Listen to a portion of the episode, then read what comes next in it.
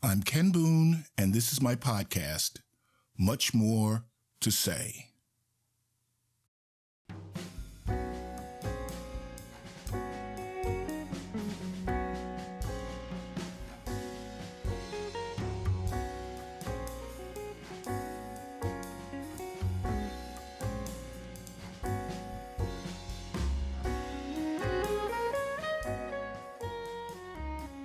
This show is sponsored by the Descant Music and Media Group, creators and producers of podcasts covering a wide range of subjects.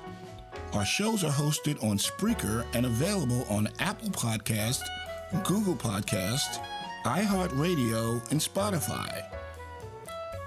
You can also find us on Facebook, Instagram, and Twitter. And of course, our website, muchmoretosay.weebly.com. That's much more, the number two, say.weebly.com. Now, on with the show.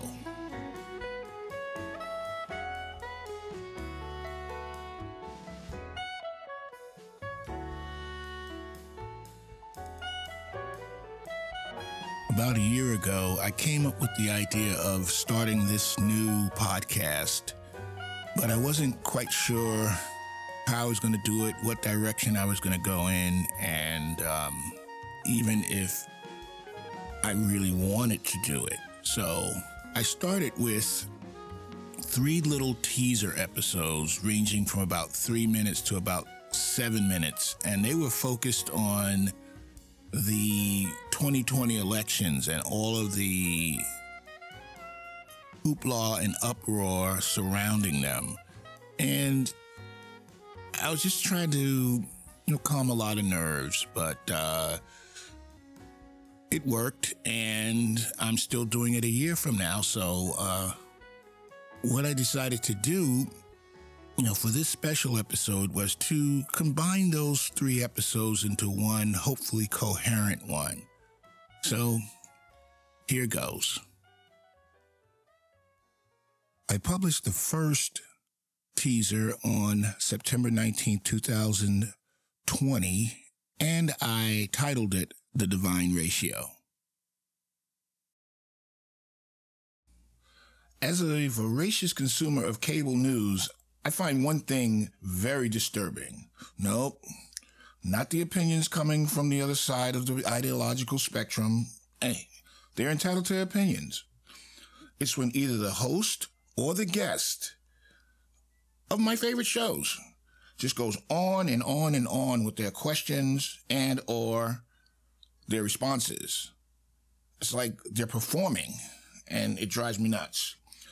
Just the other day, an expert took five minutes to answer a question. All right. Doesn't seem like a lot. If are the only guest on the show, I mean, that's one thing. But um, there were two other hosts and three other guests in that block.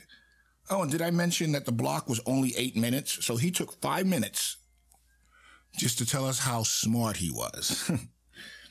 you know, lately I've been going out to uh, my Facebook news feed.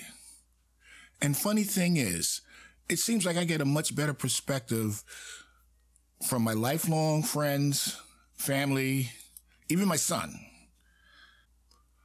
So that gave me an idea. What if I create a podcast that puts a spotlight on these amazing people and their insights? What if I further amplify the uh, voices of the professionals out there? NPR, cable news, you have it. What if I, as the host, use my two ears to take in their wisdom and my one mouth to relay their messages to you, the listeners? I'll do just that on this podcast. This show is for you. So I want to hear from you. You can catch up with me on Facebook, Instagram, or Twitter. Or you can just visit my website, muchmoretosay.weebly.com. That's much more, the number two, say.weebly.com. Let me leave you with a quote from the Dalai Lama. When you talk, you're only repeating what you already know. But when you listen, you may learn something new. I published my second teaser on October 3rd, 2020, and I titled it To Those Who Persecute You. And here are some highlights. Matthew 5:44 of the New American Standard Bible quotes Jesus as saying, "But I say to you, love your enemies, and pray for those who persecute you." Let's be honest. About 60% of the country is in a really tough spot. You see, our tormentor for nearly four years and his wife just got a diagnosis of a very deadly illness. Social media postings amongst the tortured, they run the gamut. There's a general, you know, payback is a you know what uh, type of vibe to them. There's others where there are pictures of, of nurses uh, injecting the patient with uh, Clorox. Wow. Some are saying simply, hey, maybe now we can stop yelling at each other. In fact, I just got finished reading a post on the page of a family member, and he basically had to uh, defend himself. And people accused him of wishing our president dead, and he didn't do that. I didn't read the original post, but I know the person. He would not do that. The host of one of my shows has actually, until recently, been engaged in a number of different wars of words with uh, supporters out there of our president. So much so that it became almost a full time job until she said, okay, let's stop, let's turn down the temperature, and let's try to get to some sense of normalcy. I agree. Let's use this time wisely. As we pray for the first couple, just like we've been praying for the 7 million others who have this disease, just like we've been mourning the passing of over 200,000 of our fellow Americans from this disease, we should never forget the mean spirited horror show of the last four years, but we need to forgive. We don't forgive for their benefit, we forgive for ours. How do we forgive? Through prayer. Just like the one that uh, my wife Celia taught me, and it goes like this If you have a resentment towards someone, ask the good Lord to give that person everything good you want for yourself. Even if you don't mean it, pray it anyway. If your resentment is so big that you can't pray that prayer, ask God to fill your heart with forgiveness. Then, in a few days, pray the prayer. Pray it every time you have a resentful thought. You see, forgiveness is the most powerful gift I will ever receive. I published my third and final teaser on October 13, 2020, which was a call to action that I titled Part of the Solution. Eldridge Cleaver is generally credited with originating this old African proverb if you're not part of the solution, then you're part of the problem. Let me paraphrase another quote Those who can, do. Those who can't, cheer on and support those who can. I'm talking about being an active part of the political process. Not every successful politician is a graduate of an Ivy League college with a JD from Harvard Law School thrown in. Many have come from humble beginnings. Former Speaker of the House of Representatives, John Boehner, began his career as the president of his Homeowners Association. Alma Adams of North Carolina, who happens to be my representative to Congress, was a college administrator as well as an art professor. Even former President Ronald Reagan took a curious path to the White House. We all know he was an actor, but he first got bit by the political bug as president of the Screen Actors Guild. While I may not agree with some of their policies and or their positions, I do admire each of them. What they all had in common was a desire to do more than just stand on the sidelines and criticize the good and bad of our political system. They wanted to be a part of the solution. Dr. Christina Greer, Associate Professor of Political Science and American Studies at Fordham University, always began a new semester by asking her students, Who wants to go into politics? And she would make it her mission to persuade at least some of them to follow that path by the end of the semester.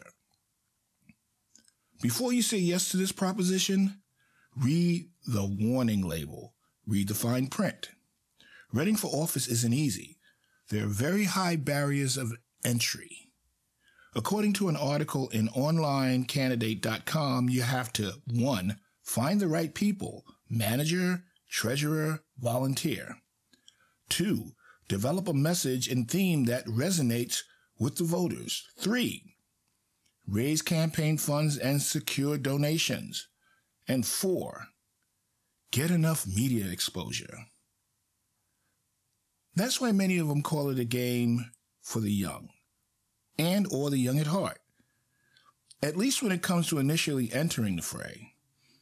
But there's hope and help for those who want to answer the call of public service. For example, the North Carolina Democratic Party's Pipeline Project is a new program to recruit, train, and support candidates running for office.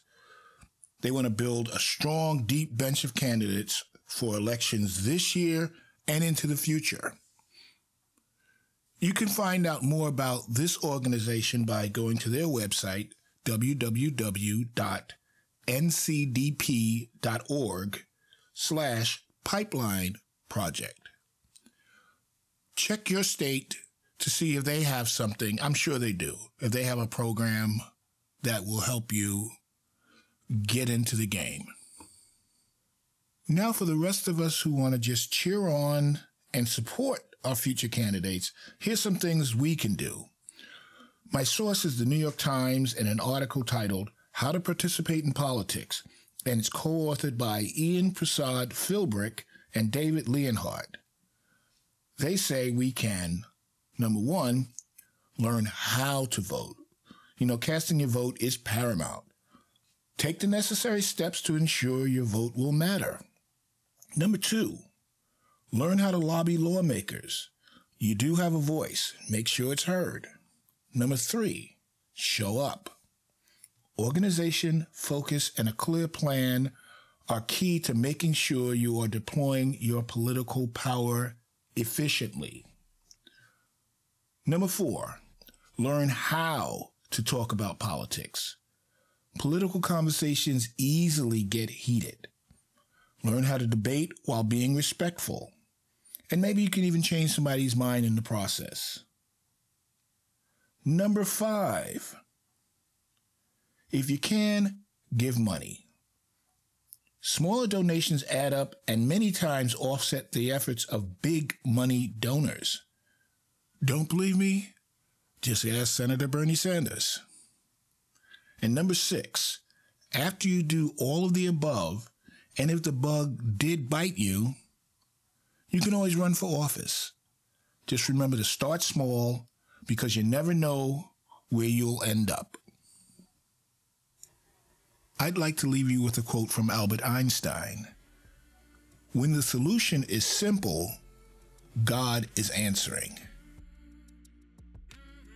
And there you have it. Thanks to your constant encouragement, we're a year into this thing with no sign of slowing down. Thanks again, and we'll see you next time with an all new episode of Much More to Say.